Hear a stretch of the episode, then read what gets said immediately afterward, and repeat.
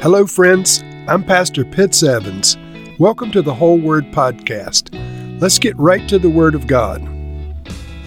Ezra chapter 5. Now Haggai the prophet and Zechariah the prophet, a descendant of Iddo, prophesied to the Jews in Judah and in Jerusalem in the name of the God of Israel, who was over them.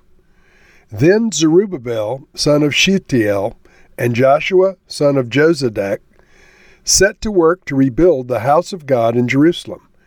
And the prophets of God were with them, supporting them. At that time, Tattenai, governor of Trans Euphrates, and Shether Bozenai and their associates went to them and asked, Who authorized you to rebuild this temple and to finish it? They also asked, What are the names of those who are constructing this building?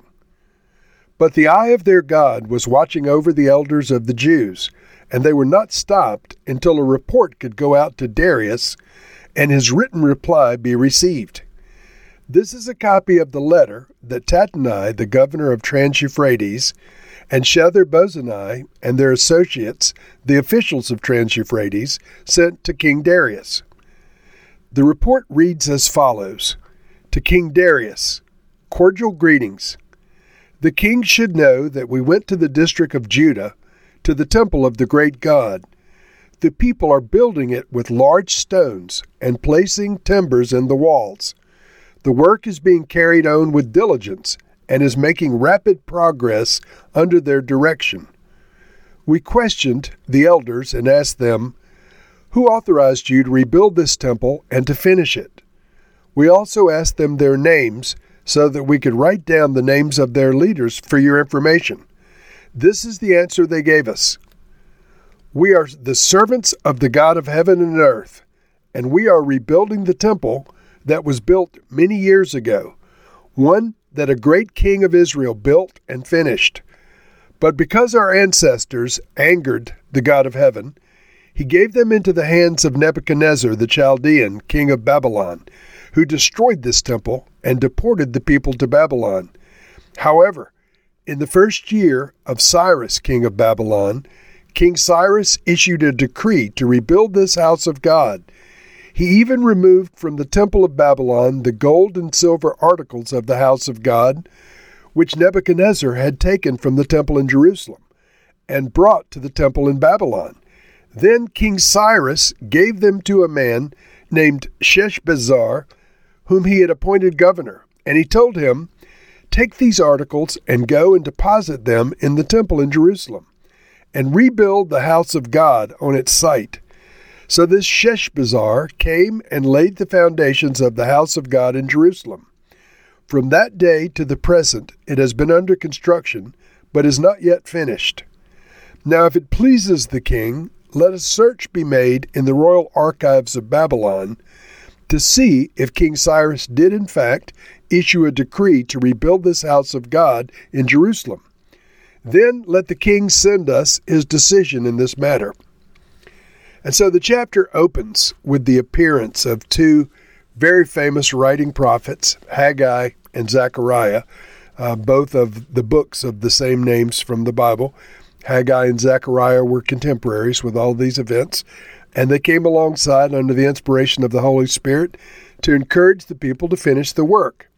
And so um, Zechariah is a, a, a long um, prophetic book. Haggai is very short, but both principally were raised up initially to um, give inspiration and guidance and instruction to rebuild the house of God.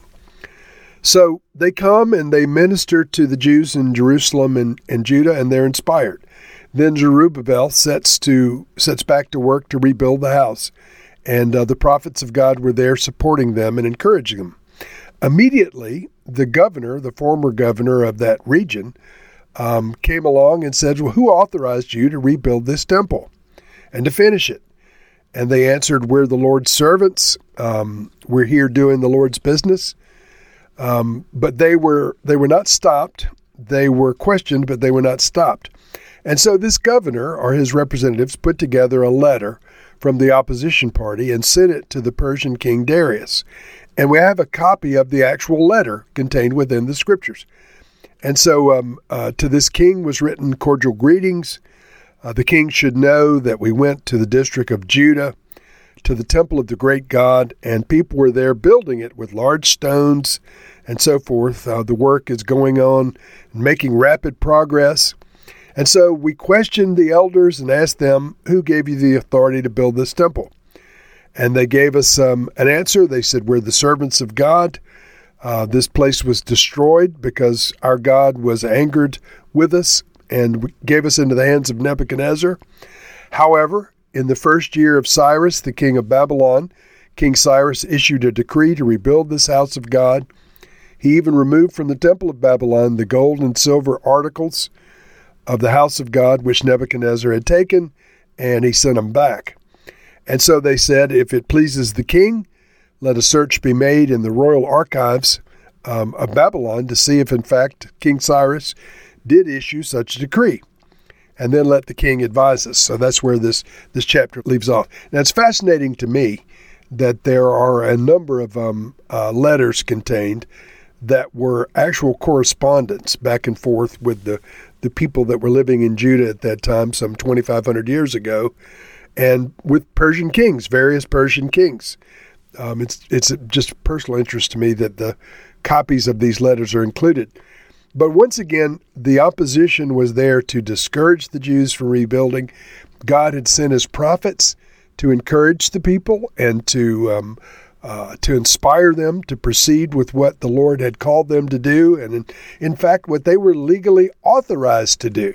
But the the enemy or the flesh, or um, uh, we don't know for sure which it was, raised up um, opposition, and they came and, and questioned whether they had the right or the authority to build, and so they tried to solicit um, uh, the king, the Persian king Darius to investigate the matter, and I guess their hope was that he would put a stop to the building process.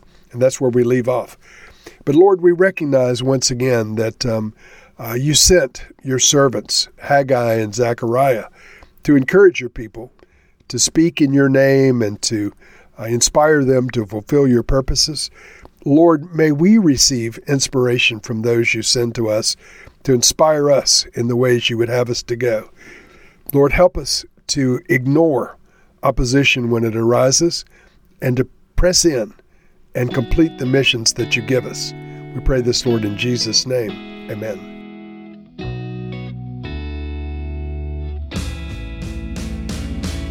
Thank you for listening to this episode of The Whole Word. It was brought to you by Whole Word Fellowship and the Northern Virginia House of Prayer. If you were encouraged, please share our podcast with your friends. We'd also appreciate it if you'd hit subscribe in your favorite podcast app and take a few moments to write a review. If you'd like more information on our church and our ministry, you can go to wholeword.net or wholewordpodcast.com for more information. Thank you again, and may the Lord Jesus bless you today and always.